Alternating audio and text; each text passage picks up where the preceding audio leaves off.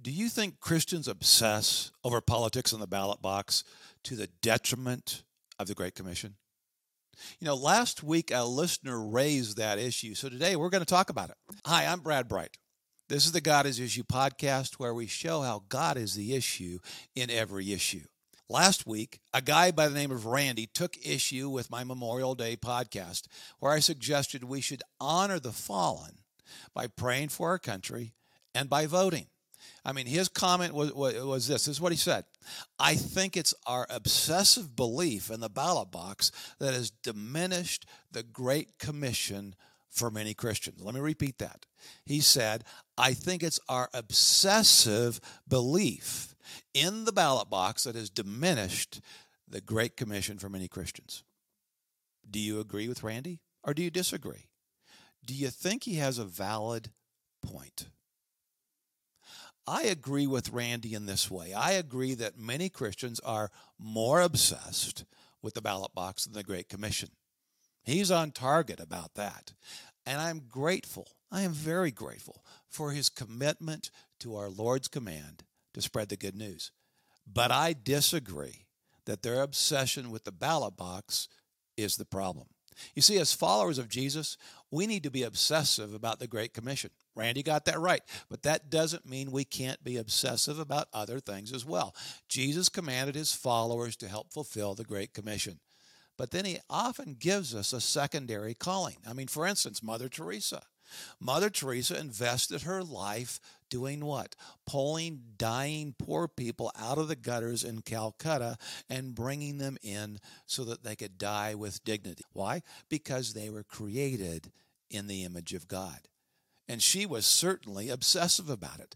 I'm glad she was. I suspect Randy is too. And what about William Wilberforce? William Wilberforce was a devout Christian who was a member of, par- of the British Parliament in the early eighteen hundreds. He led the charge. He, he led the charge to end the slave trade throughout the entire British Empire. He destroyed his health in the process. In fact, he focused so hard that he destroyed his health. In other words, he was obsessive about it. I'm glad he was. And there are millions of, of people with dark skin that are grateful that he was too. And I suspect Randy is grateful for that as well.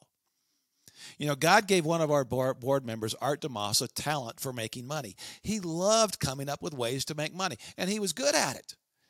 But he loved giving money away too to support Christian missions. He gave ninety percent and kept ten. Did you catch that? He gave ninety, he tithed ninety percent and kept ten. However, he was even more obsessive about personally telling people about Jesus. I was at his funeral, and probably a thousand people stood when they asked everyone to stand who, who had personally come to know Jesus because of Art DeMoss. Wow. I mean, that's obsessive, right? I'm glad he was obsessive about making money and about personally telling people about Jesus. I think what Randy probably fails to understand is that the problem is not that many Christians are obsessive with the ballot box. See, I'm obsessive about saving children from Planned Parenthood because why? I was once one of those children. I'm obsessive about protecting religious freedom in America. Why? So that more people can hear about Jesus. And therefore, I'm obsessive about the ballot box. This is where most of those issues will be won or lost. But you know what? I'm also obsessive about making God the issue in every issue. I'm obsessive about the Great Commission. I see no contradiction in being obsessive about all those things. My dad was Bill Bright. Many of you know who he was. Many of you don't. He wrote a booklet, booklet entitled Your Five Duties as a Christian Citizen, which encouraged American Christians to vote.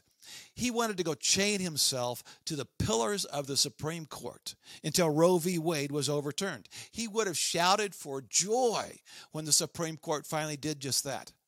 However, you never met anyone in your life who was more obsessive about the Great Commission.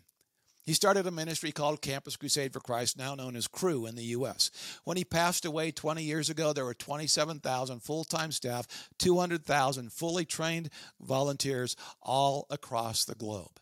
He wrote an evangelistic booklet called The Four Spiritual Laws. Over two billion of them were printed before he died. He was the prime mover behind the Jesus film, which has literally been seen by billions of people around the globe. He traveled eighty percent of the time for fifty years telling people about Jesus. He talked with anyone who would listen about the person he loved most, and that was Jesus. You see, his obsession with overturning Roe v. Wade and encouraging voters to, to, to uh, encouraging American citizens to vote never dampened his enthusiasm for the Great Commission. You see, being obsessive with the ballot box does not make you apathetic about the Great Commission. Being obsessive about helping the poor does not diminish your passion for the Great Commission. Being obsessive about freeing slaves does not mean you don't care about the Great Commission. Being obsessive about uh, uh, combating abortion or racism does not make your heart cold toward the Great Commission.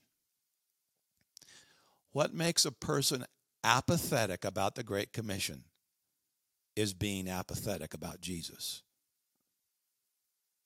What makes a person apathetic about the Great Commission is being apathetic about Jesus. That is the real problem. You know, the Apostle Paul said, to live is Christ.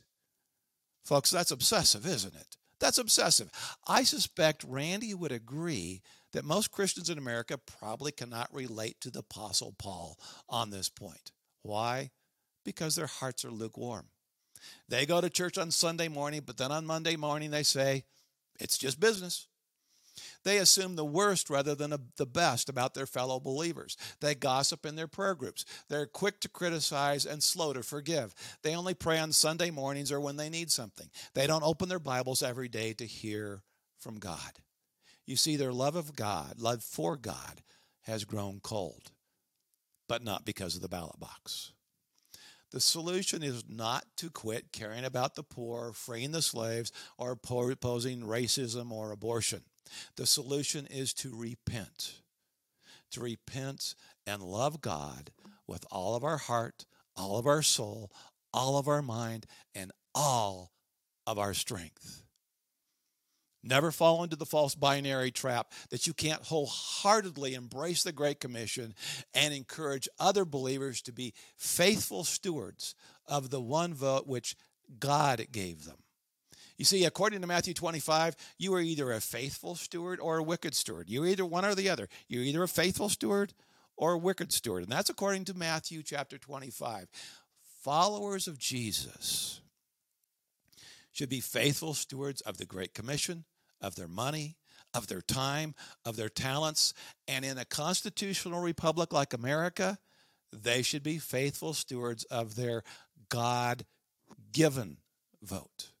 See, God gave us the right to vote. That doesn't come from government. God gave you and gave me one vote in a constitutional republic. You see, God is the issue in every issue, from the Great Commission to the ballot box. Now, I encourage you to, to get a copy of, of the booklet, Your Seven Duties as a Christian Citizen. You can get it from bright media dot org. That's bright media dot org. It answers the question, what does God expect of me as a citizen in a constitutional republic? It suggests very practical ways you can make a difference every day, from praying to voting to making God the issue. Our primary calling as followers of Jesus is the Great Commission. But as faithful stewards of everything God gives us, it doesn't stop there. Randy, thanks for your heartfelt comments. Your passion for the Great Commission is in the right place, my brother. If you found this podcast helpful, please like and like it and subscribe. And if you think others might benefit from it as well, please, please go ahead and share it.